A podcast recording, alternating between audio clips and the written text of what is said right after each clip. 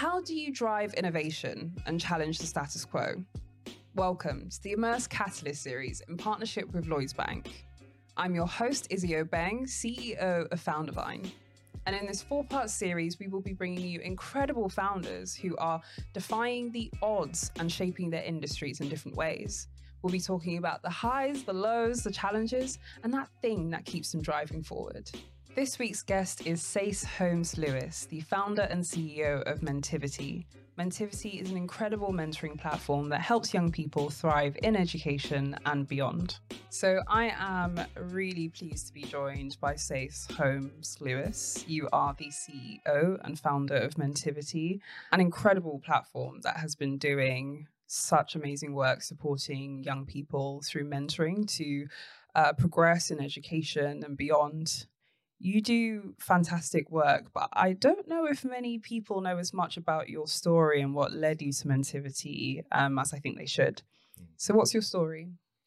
Gosh, where do we start? Um, got to start where it all started at Aylesbury Estate. Um, um, South London. South London, yeah. South East London, uh, a very uh, unique area. I love South London. Um, I love London in general, but Aylesbury Estate, where I grew up, was a very unique area because it was uh, located in between Peckham, Camberwell, and Elephant and Castle. So we were kind of like no man's land to some degree because most people identify with Peckham, Camberwell, Elephant and Castle, but it was like Old Kent Road you know who's from there. Mm. But it was a very unique estate, um, very uh, mixed cultured estate, um, very very diverse, and I learned a lot living on the Aylesbury estate. Um, very very powerful area, but it really is part of my identity um, in terms of who I am. And if I could choose to grow up on the estate again, I would definitely be there again because it taught me how to to be prepared for life, be resilient, and how to work with people uh, from other backgrounds, but also a true sense of community. Um, and that was an extension of my family unit. My mum was all about community and family, and that was reflective in on the Aylesbury Estate. So it's a very unique area, and it shaped me in so many great ways. That's it's unusual, I think, to hear people saying that they would go back to live on the estate they grew up in, particularly where um, like a lot of estates in London, there are challenges around kind of violence and mm. that kind of thing. Yeah. Um, but you you feel like your um, your upbringing has really kind of shaped who you are in so many ways. And I know education was a big part of your household, and you had a lot of strong role models in your life who guided you in different ways. Yeah. At the same time, you didn't necessarily see yourself reflected in the education system, and you've talked about what it was like to not feel like the education system was made for someone like you mm. That was actively rejecting you. Yeah. And you even dropped out of college twice. Yeah. So talk to me about what education was like for you my first memories of education was in the home. You know, my mom was a teacher long before she qualified as a teacher, and education has been very paramount uh, to her existence. But also, I come from a family of educators. Mm. My mom's been a teacher for nearly 15 years now. Um, she took her degree um, after having the last of the seven children. So I'm the oldest of seven. And when she qualified as a teacher, it was inspirational for me. But also, as I said, I come from a family of educators. Auntie was a senior lecturer at Canterbury Christchurch, cousin, senior lecturer many of my family worked in education, and um, I loved education because it was fun in the home. Um, but when I went to school, it was totally different. Um, it was totally different from my culture and what I've been taught about my history. So learning about history, I was intrigued about it, but it wasn't reflective of who I was. So quite quickly within education, I started to question myself and my place in the world. And that was a question that was never answered for me um, in my childhood. And I was rejected in education in the sense that because I found the work too easy and it wasn't stimulating, I just became mischievous and I wasn't really challenged within education. And not many teachers took the time out to understand me and understand my, my cultural kind of background and what I was struggling with in terms of school. Um, but yeah, I was rejected really in education first and foremost. And then I went to secondary school and it was just like, what is this? and I went to Kingsdale School in South London. At that point, it's probably one of the worst schools in London. Uh, we had security guards at school, um, and it was a difficult environment. But again, I would go through it all again because it was reflective of the world around me, mm. and the world was rejecting me in every facet of society. So I didn't really have a place in society, and I was trying to find myself. But you know, at the age of eight, my dad left the household, and that that broke my heart. You know, when he left the household because I was the oldest, and then there was a lot of pressure on me from my younger siblings at the time. It was three of us, and I was trying to find my way, and I didn't have that guidance and support from the, the man that I idolized and, and loved. Um, and it really had a, a, negative impact on my, my well being, my overall well being, and who I was as a, as a young man. Um, so I really struggled uh, in school uh, because of a, number of factors uh, in and around my life, but also education. I didn't feel accepted. So, who I did feel accepted by was my peer group, and a lot of us didn't have our fathers around, and that was, you know, we had linked trauma uh, mm. and that's why we became friends. You know, we had a trauma bond.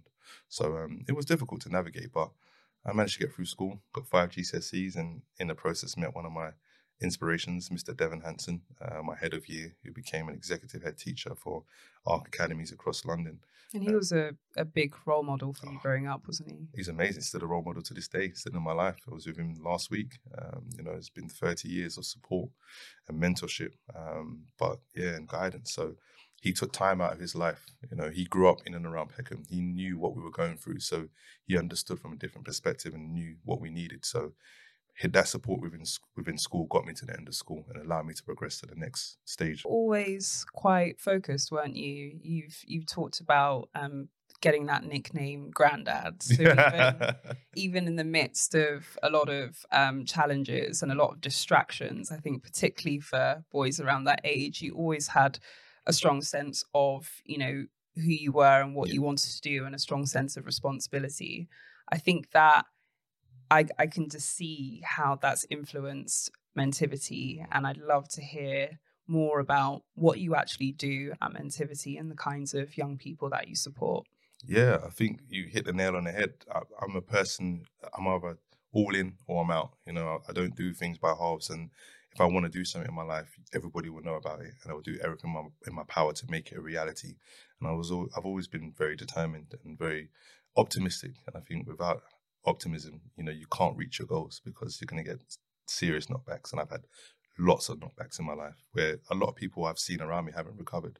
So that resilience was was really part in part from my environment. You know, growing up in a council estate, as I said, being rejected in society, racism, you know, from the age of eight, and just understanding that I was different and people are going to treat me different because of the color of my skin and my background.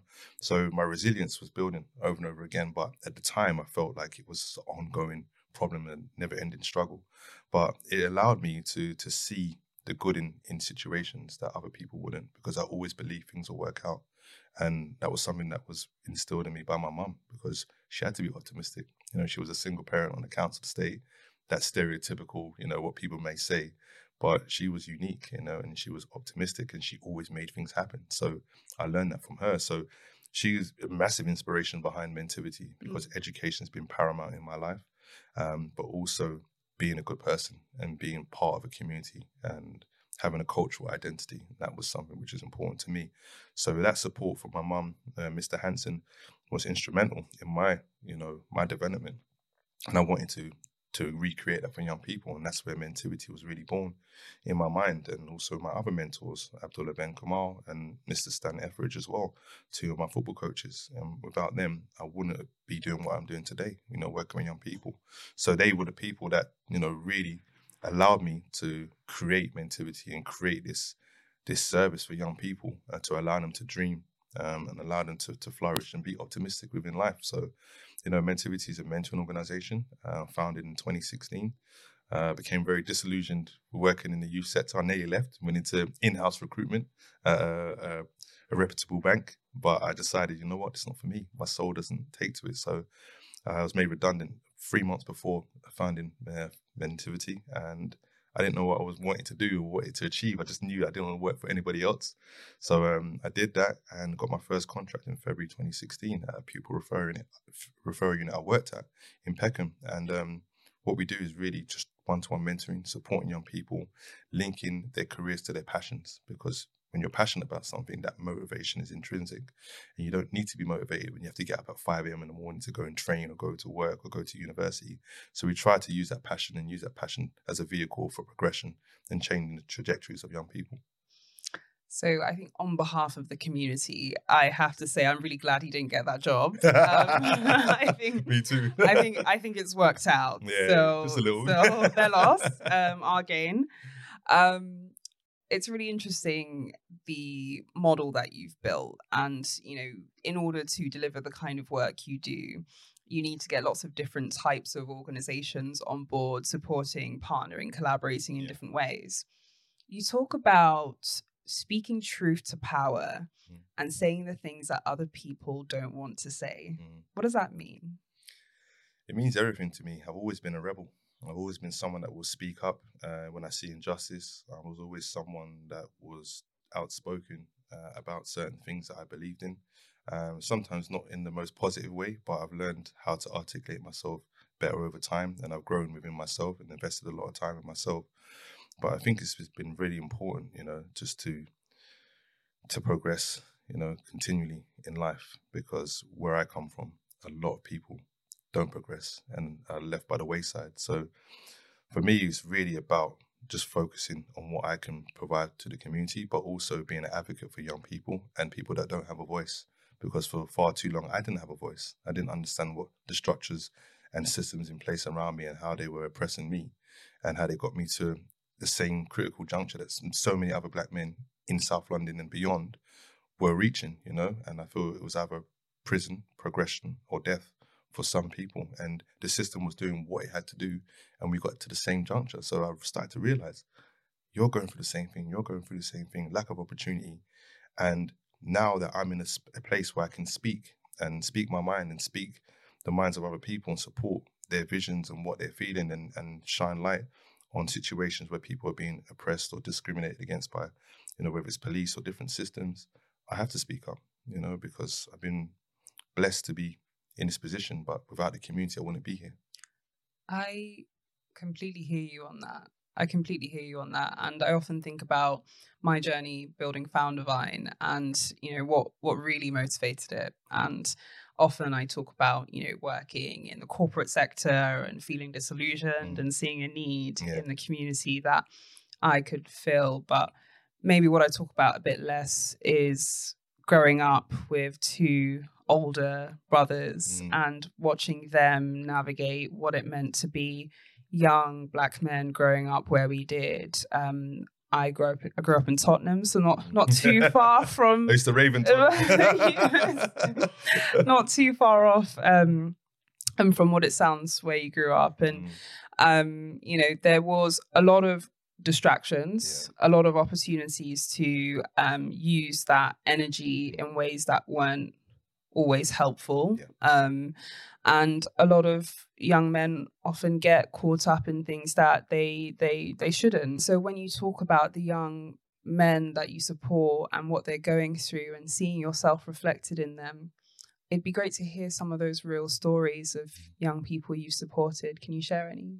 Yeah, I think to touch on, on Mark Duggan, you know, the, the killing of Mark Duggan was the catalyst for so much change. And I think uh, uh, it raised the, the conscious awareness of so many people in terms of the police and what they've done routinely for years in terms of state sponsored oppression.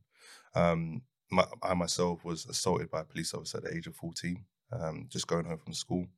Uh, and that was a very traumatic experience. I was just going home after playing football, and a police officer came on the train, told me to get off, and didn't tell me why. And I was very inquisitive. I was I knew my rights to some degree. So with Mentivity, we've supported so many young people, thousands of young people since 2016.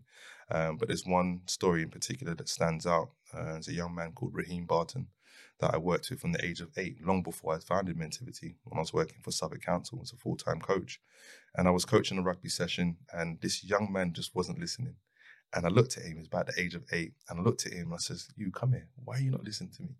He said, I don't want to do it, I don't like rugby. I said, Listen, you're here and you're gonna do the session. In that moment, I saw myself as an eight-year-old. When my dad left the household, I saw how vulnerable he was, how angry he was, and that he needed that support. And after time, I realized that he was a Scorpio. I'm a Scorpio. We're both very stubborn, very, you know, just strong-minded. And I just saw myself in him. And I worked with him extensively uh, for nearly 10 years before he was unfortunately shot and killed at the age of 17 um, on the 5th of May. And he was actually with me on the day. Um, that he was killed. Um, he was coaching at my football club, City of London FC, um, that my brother uh, founded. And we made a breakthrough on that day because we had sent him to Jamaica because he was at risk of, of harm. And he came back, um, and within three months of returning from Jamaica, he was killed. And on that day, we made a breakthrough. We paid him fifteen pounds uh, for a forty-five minute session. He was struggling with his hay fever, but he got through it, and he put on the best session he ever put on. And at the end of the session, he was lying down. It was a hot day uh, in May, and he was on the on the astroturf, looking up at the sky, and he said, "You know what? Love for that, you guys." And I said, "What?" He says, "Love for that." So I love you guys. So I used to tell him all the time. And the first time I told him that, he says to my brother Tyson, "Is he all right? Like, does he like boys or men or something? Why is he telling me that he loves me?" I'm like, "Because I love my young people in my community. You know, it's important to tell young people that." So when he said that on the day, I realized it was a breakthrough. And he was like, I just want to live with what you guys are doing. I want to work with Mentivity. I want to become an architect. I want to realize my dreams. The people in the streets, they don't love me. You know, I don't have a future. So I need to change my life. And we made a breakthrough that day. And I was like, finally, after nearly 10 years. And the night before, he lived on the Brandon estate and there were some shots fired on the estate. And we knew what had happened.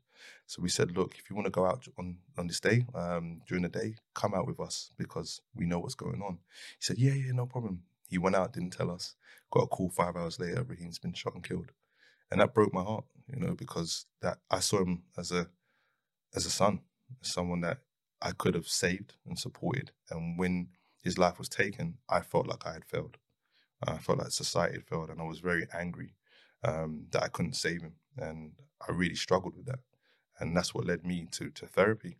You know, because I realized there was a lot of trauma at play uh, within myself, but also in our communities. Because young black boys taking the lives of other black boys, I feel that's based down based on self hatred because they don't actually like themselves, they don't value themselves, and they can easily take the life of someone else that looks just like them because of how they feel about themselves, um, and that's reflective of that anger that they have. So when that happened with Raheem, it just made me more motivated to support more young people and prevent that from happening. But I'll never forget Raheem, you know, because he was such an integral part of not only mentivity in, in our formative years, but also just I realized the magnitude of the issue we have in our communities in terms of violence and lack of opportunity for young people. So yeah, Raheem was a very difficult situation, but it's not all doom and gloom. You have a lot of young people doing great stuff. Uh, a young lady called Juliet hated education, just like me, hated education, on the verge of permanent exclusion uh, at her school in South London. And she loved football, to play football with the boys all day. Really, really good player, but she didn't like learning. But I said, if you want to be a professional football player, you've got to learn on the pitch, right? She's like, yeah. So you've got to be receptive to learning, both in education and on the pitch. And if you do that, you're going to flourish just like I did. And fast forward now, she's representing Brighton Women's. West Ham ladies. She represented Nigeria under 20s. She hated education so much, but she just enrolled into university at the University of East London, and she's studying sports journalism of all things. So I'm very, very proud of Juliet, and that's where we use the passions of young people to help them navigate and experience success in other areas of their life because we don't experience success in our communities too often. So it's important that we hyper focus on that success and allow them to become successful young people those are two really powerful stories. And thank you for sharing, firstly. No I think with both Raheem and Juliet's story, we see brilliant young people who, with the right support, mm. the right guidance, yeah. and with the belief that someone genuinely cares about them, exactly you can see what they're capable of. Mm. Can you tell us about the Raising Aspirations project?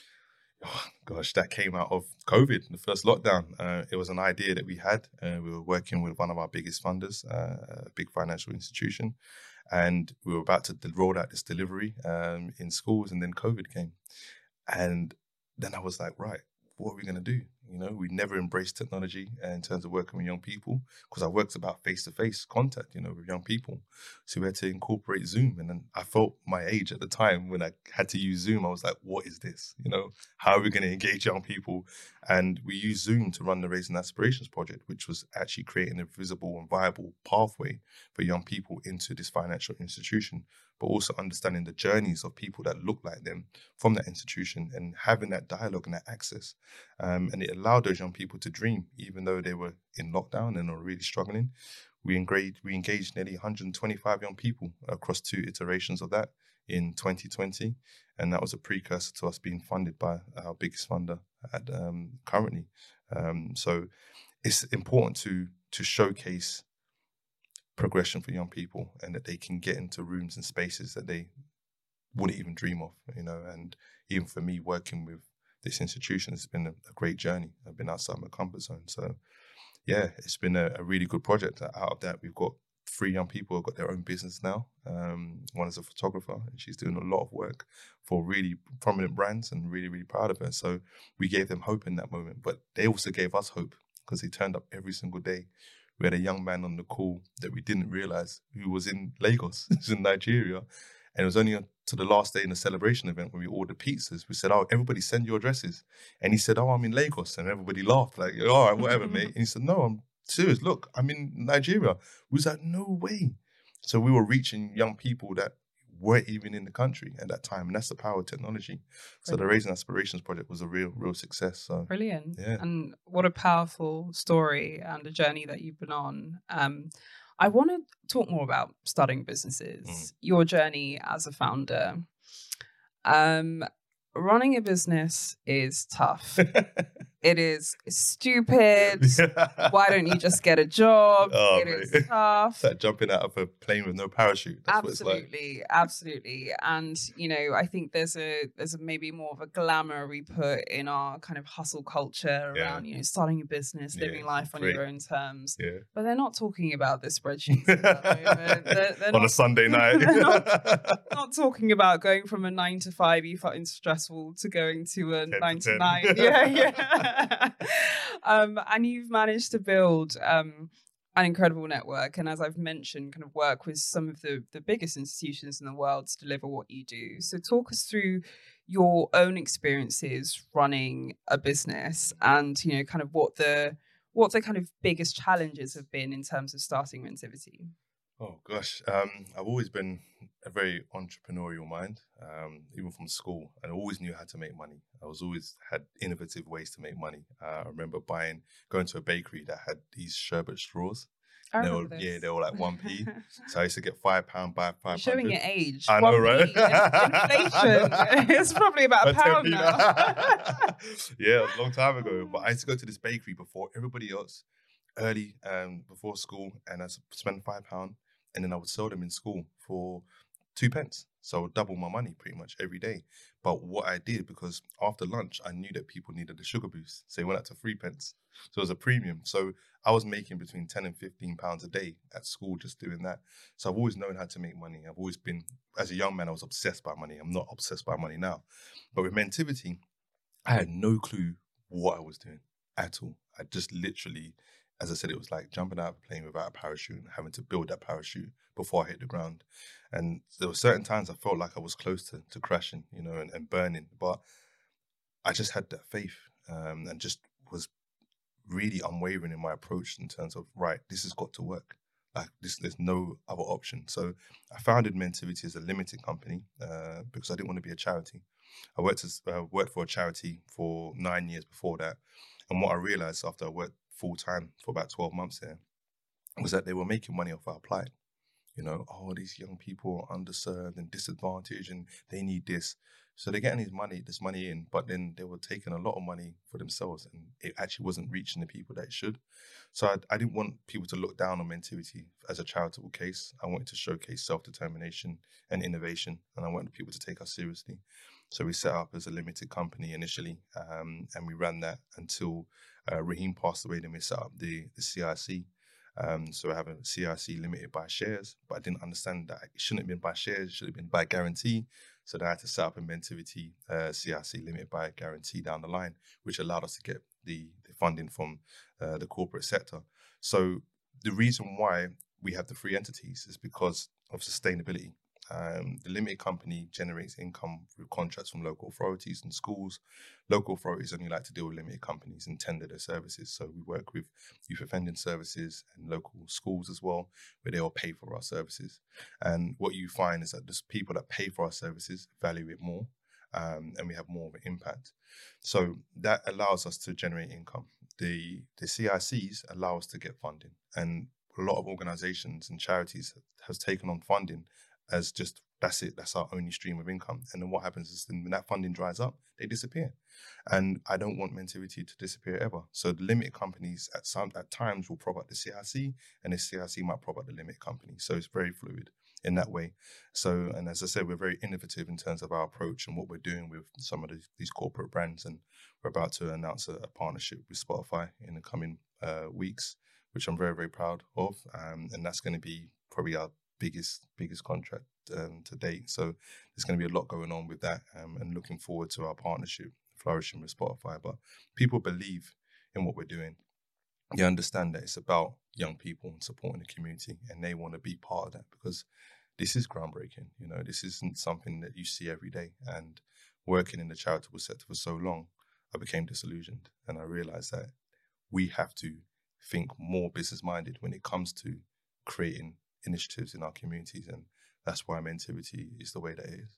Let's talk about partnerships. Uh, so, one thing that a lot of organizations do struggle with is um, being able to build a brand that is attractive to potential partners like your Spotify's of this world, Yeah. like your corporates, your local authorities, and to build the kind of business model and show the um, operational um, the operational rigor Mm. that these companies are looking for. Yeah, yeah. So, how have you built Mentivity in a way that um, is attractive to these partners, and how do you go about building these partnerships?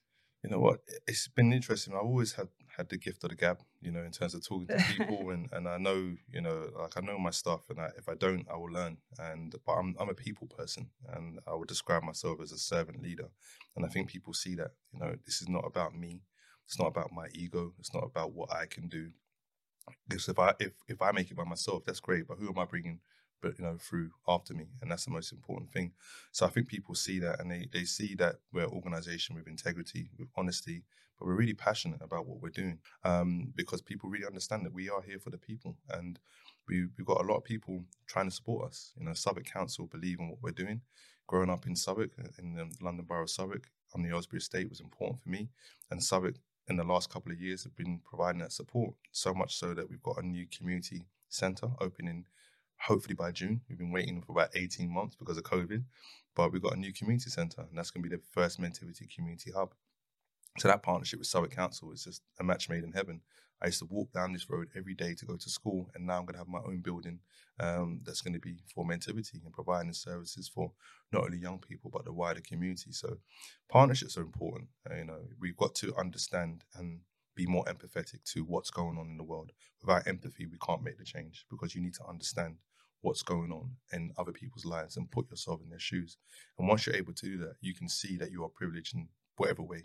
Uh, and I feel like I'm very fortunate and very privileged to be doing what I'm doing. I don't take it for granted, but I understand that this is far bigger than me. You know, this is God's work, you know, for me. So I'm going to continue doing this to the day that I, I die, you know, and, and bring it to the world. I wanted to pick up on what you said about having the gift of the gab because it's more than that. yeah. I've I've known about your work for a while now, and I've met you now, and it's it's more than that. Mm. I was speaking. Um, I was speaking recently about personal branding and the importance of personal branding as a leader generally, but also as a leader in the kind of spaces that we're in. And you've mentioned that kind of servant leadership Mm. that you have and being very people centered in what you do. But you are not only people centered, you are able to you were able to have that empathy Mm. with different audiences. Yeah. You know, you know, from it could be speaking to uh, a senior person within a corporate one Yeah. day and speaking to a 15 year old in Mm. Peckham Yeah. another day and being able to identify with the needs and priorities of both. Yeah. There's also being the kind of strong operator that is able to effectively build a team, to structure a business model, Mm. to structure governance in a way that allows you to deliver the kind of work that you do. Yeah. And to do all of that with all of the complexities and the challenges mm. and the craziness that is running a business, Yeah. you've built an incredibly strong personal brand over the years. Mm. You also recently won Inspirational Person of the Year at the MBCC Awards. Yeah. I have to I have to mention that. Oh, thank you. Yeah. I have to mention that. You know, they, they recognize the Mm. work that you've been doing. So tell us how you would define your own personal brand. Ooh, I, authentic, uh, for sure. I, you, I am what you see, and I will say what I feel um, because it's important. And I think everybody knows where they stand with me. Um, as I said, I don't, I don't do things by halves. So if I if I like you and I love you, you're gonna know. If I don't, then you're also gonna know. But there's also room for self development in all of that because I think in terms of my personal brand, without doing the work on myself, then I wouldn't be who I am today and what people see. You know, you know, if they're looking from the outside, I had to do a lot of internal work. You know, as I said, the therapy was important with Raheem um, being taken away so prematurely. I was very frustrated, but I realized there was a lot of work I had to do on myself to be able to do more for others and give more to others. So therapy for me, as a, as a black man, as a black Caribbean man, that was taboo. You know, talking about your feelings and emotions, and I'm highly emotional, highly sensitive, so I've had to suppress that for many years. In this field of work, I can't be that. You know, and I've got to showcase to young men as well that you've got to be in tune with your emotions. You know, my son is 16, and from a young age, I've always told him to be in tune with his emotions. Don't hide how you feel. You can never be wrong for how you feel. So, and that's important for me because I used to feel wrong for how I was feeling in certain situations. But those are your emotions. You must embrace them.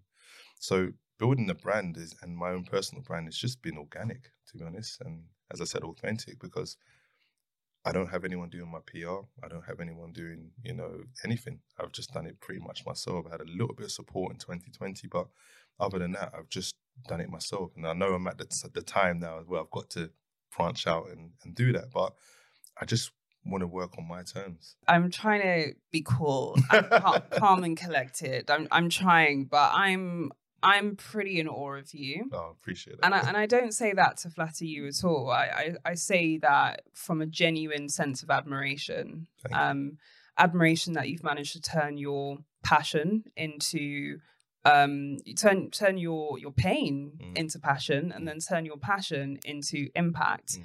And to do that with those core principles of authenticity to who you are mm. and not negotiating on that and also integrity in everything that you do. And it's a very, very it's a, it's a, it's just such a, a brilliant thing to be able to stay relevant and interested and empathetic to the challenges that the people who come through and need your services have yeah. um, and to also be thinking about how you can change the institutions around you by sharing that knowledge yeah. with with industry there's just so much going on there so i, have to say i'm I appreciate that i'm i'm so impressed yeah. and i i kind of just want to just give you everything to, to carry on doing this amazing work but the flip side of it mm. so you are someone who gives mm. so much of yourself mm. literally pours so much of yourself out into the work that you do yeah it can take a toll on mental health. Yes. It can take a toll on well-being. It can take a toll on your ability to maybe give to your family sometimes yeah. and to to to really be present for your loved ones when you are just working to create change in so many ways. Mm. How do you manage your mental health and well-being? Well, I've spoken about therapy, but also even though people will see me as an extrovert and they've seen me in my whole life as an extrovert. I think as I'm getting older, I'm becoming more of an introvert because I'm starting to recover at home. I love being at home. Uh, I've, I've, just got engaged in December last Congrats. year. Oh, thank you so much. She's an amazing woman, changed my life. Um, and I think the balance is important because, as you said, we can give so much to the point where we burn out. And I actually burned out in 2019, and I was probably at my lowest level um, ever because I was giving so much to people that weren't giving enough to me, but also I wasn't paying attention to the things that I needed to work on, and hence why I went to therapy. So for me, it's about holidays. I love holidays. I love traveling. You know, we were speaking about Ghana and, and the motherland. I'm in, in love with Africa. Um, Kenya, I'm planning to move there, you know, within the next two years because I love being there. I just feel complete when I'm there. Um, we got engaged in, in Zanzibar, so I have a real you know, close affinity with the motherland because there's so much to learn and so much opportunity out there as well. And just being around my people, even though I'm from Barbados and Jamaica, I'm African, you know, so that's my heritage. I want to get closer to that. And by getting closer to that, I feel we're getting closer to ourselves. Um, so it's about balance, you know. Um, I'm an avid football fan. I love football. Without football, I wouldn't be doing what I'm doing today because that's what led me to working with young people through coaching. I've been coaching young people for 24 years. You know, I run the London Youth Games team for Southwark for five years, and during that time, helped to produce Jadon Sancho of Manchester United, Reiss Nelson of Arsenal, Tammy Abraham of Roma, Ademola Lookman of Atalanta, and I can name another 30, 40 players that we supported to get to their dream. So football was how I recharge as well, and, and thank God Arsenal are doing well at the moment. So hopefully we win the league. But um, you know, football is giving me everything, and I never forget that. So I try to recharge through that. My son is an avid football player as well, trying to play professional. Uh, he's at an academy doing his uh, his studies as well, and hopefully, God willing, he gets to where he want to get to. Amazing. But, yeah, amazing. Yeah. There's there's there's a lot there to unpack, and every time someone brings a football reference, I start to sweat. yes, Arsenal, they, they, won the match. Yes, congrats. The, the, red ones, yeah. yeah. 20 years, 20 years, so, yeah. Um, but no, I mean, I can see the impacts that um, football has had. Um, on your life and you know you you've mentioned in the past that it was through kind of doing football and having the opportunity to coach young people that yeah. kind of led you into wanting to support young people in yeah. education your whole life so yeah. that was a big part for you and there's so much you said there and just picking up on your partner, you know, mentioning that, mm. you know, she's been such a big part of your life. I remember reading somewhere a while ago that um, if you're an entrepreneur, you only have two options when it comes to partners. You either marry someone who completely understands yeah. and empathizes with what it is like to be married to yeah. an entrepreneur, or yeah. you don't get married at all. That's it. You know, this life ain't for the faint-hearted. No, it's not. you know, I'm, I'm, I've been married for five years now, and I have nice. um, a husband who has the the, the patience of a saint. Um, and he is a he's a teacher he teaches five year olds and i think that's Special why man. he has that's why he can manage yeah, me because yeah. he because he has patience for five year olds yeah um and you know there's, there's so much going on in that and so family becomes so important partners become so important um in all of that you know you've mentioned taking that time out to to relax and recharge and all of that kind of stuff. Um when it comes to your future aspirations because i absolutely know that it doesn't stop with mentivity. You've been doing you've been doing so who told you? but i know just just based on everything i've heard about you so far that there's so much more coming from you. And I, I'm genuinely, authentically quite excited about what you do next. But tell us about what that might look like. Well, it's taking Mentivity global. Um, as I said, we've done some work in Uganda. Um, three years running, I went to Kenya to do some work and just to do kind of a scouting mission, really, in terms of where Mentivity could fit in. So Mentivity Africa will be definitely be coming, and that's a, a real obsession for me. Uh, as I said, I want to move to re- relocate to Kenya. So I think bringing mentivity to the motherland is important for me because. Can I just say for the record that, and I've I've said it off yeah. off camera, I I need you to move to Ghana um, because let's go. That's where it's at. we'll, do the ne- we'll do the next podcast in Ghana. No offense to my Kenyan brothers and sisters, but Ghana is really where it's at. So I, feel, I just had to plug it. Yeah, yeah. Before you can. No, listen. I I feel that my lineage is Ghanaian anyway uh, with a, a, little bit of East African because I could understand a bit of Swahili when I was there, and I was like, how can I understand this? So deep down, I think it's there. But Ghana, yes. there is a very so. Let's think about this strategy. Yeah, no, I do. I need to visit Ghana. I've really got a close affinity with, with a lot of Ghanaians, a lot of very close friends. But I know that Jamaicans and Bajans, they're pretty much Ghanaian. So I need to get out there. And I know when I get there, I'm gonna be like, oh my gosh, I'm gonna want to live here as well. So we've got to make that happen. So yeah, Mentivity Africa for sure. I want to coach at a high level. Um, you know, I've been a coach in the grassroots elite level for a long time, but I want to coach my national team. So for Barbados, I want to coach him at some point. Um, I want to do other things, you know. I want to become a yogi. I want to do because I love yoga, so that's keeping me keeping me young. And you know, we, we've brushed on the fact that we need to support young people in monetizing their passions. There's also something about creating the institutions that build wealth mm. in our communities. Yeah, yeah. What does that mean to you? It means everything because I think social mobility will lead to economic equity. That we have to understand that our culture is infectious, but also it's lucrative. And far for far too long, people have been making money off of our success of our talent. And I think what you're seeing now, we used our our, our gaze was always towards America and the, their culture and what they're doing. But what we're seeing now is that Black British culture and heritage now is at the forefront of you know entertainment in terms of actors, in terms of music. The gaze is now on the UK, and now what's happening because it's getting closer and closer to where to the motherland. And you look at Afrobeats and the impact over the last 15 years for us, you know, and then Amapiano, and just seeing that African culture now side by side with Black British culture, but also Caribbean culture, people are now starting to understand that we're all one to some I degree. will, n- I'll never forget watching a video from Notting Hill Carnival Mm. where Burna Boy Last Last was playing, Mm. and everyone, and when I when I say everyone, Yeah, yeah. even Ian and Linda were singing along to that song, and it was so wonderful to see the the, the globalization of Afro beats, the globalization of Black culture, and Yeah. how you know through technology and through more content creators Mm. Actually self-publishing Mm. rather than waiting to be found. We're seeing that kind of, you know, the community become a lot closer. Yep. Maybe some of those artificial divisions that Mm. that we had had historically. created Yeah. starting to dissolve a bit. Oh, 1000%. Like when I was younger, actually even affiliating yourself with Africans as a Caribbean, it was like taboo. Like you didn't do it. And even when my grand you know, God rest her soul, she passed last year, but I used to speak to her about, you know, I went to Kenya and she's like, oh, you know, what are they like over there? And Mm. I'm like, oh yeah, it's amazing, Gran. Like one day, hopefully we can go. And they'd be like, you know, because you're African too. No, no, I'm not.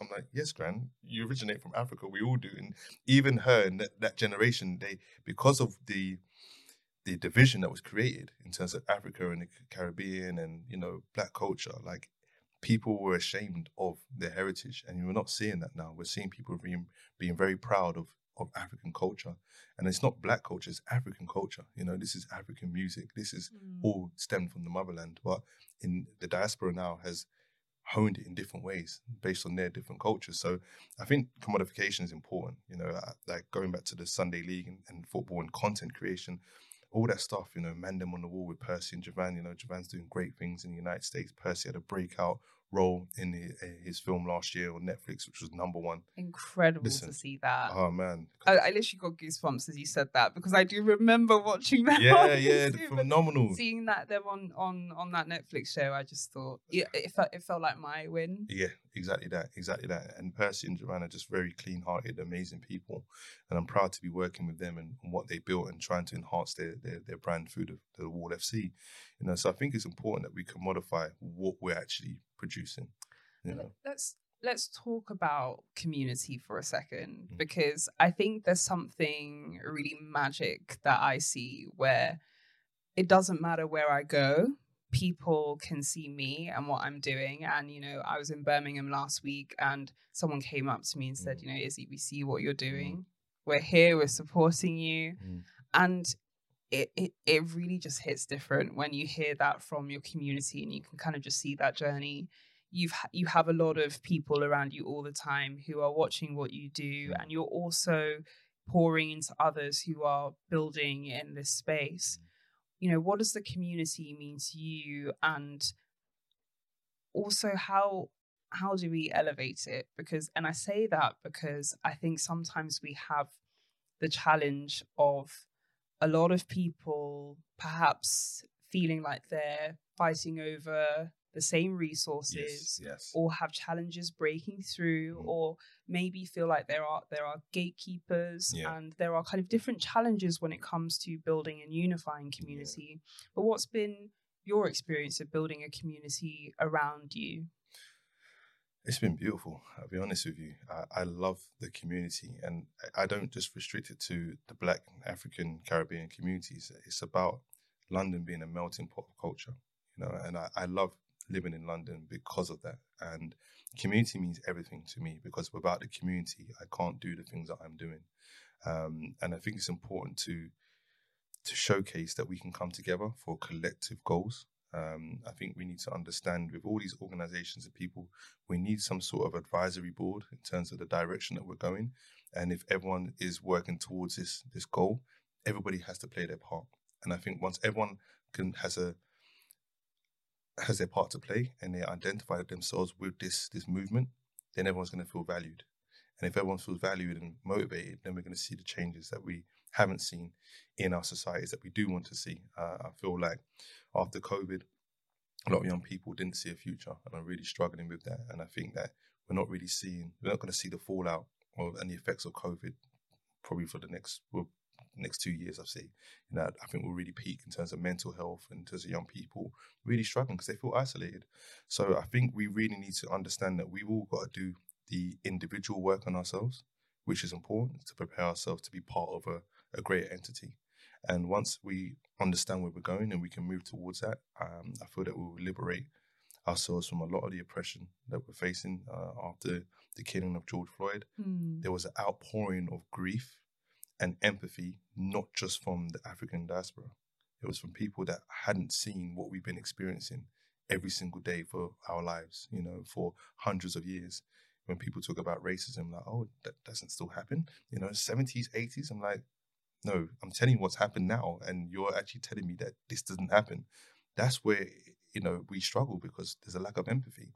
So I think now because of COVID, there was a, a collective outpouring of empathy for people from different backgrounds because they realize, wow, this is what you're actually going through. And one of the most powerful things I found since the George Floyd moment was the the fact that beforehand, I think a lot of people would say that, you know, you'd say something and you, oh, it's anecdotal, you know, we Mm. don't have the data to Mm, support that. mm, And unfortunately, institutions, government, they work on data. Yeah. If there is not data, they are not im- interested that's in it. it. Yeah. And so we've had this preponderance of reports and Mm, ugh. you know different Mm. different um pieces of writing and projects that have like added data to Yeah. the, the issues that we've been talking about Yeah, yeah. For time and it, and I think it's opened new conversations that Yeah. didn't exist before. And so, you know, one thing I love about this conversation is that we've touched on a lot of different elements of business modeling. You know, you've built a really clear value proposition. You've got clear target audiences in terms of the the institutions and the businesses that you work with. You've touched on leadership and having the right style of leadership. You've touched on your personal brand. Mm, You've touched on governance and setting up the right company structure. Uh, you've touched on, you know, building a strategy and having that ambition for where the business is going to grow. mm. It's really clear to see the direction that you're going into and how much thought has gone into everything that you've built. Yeah.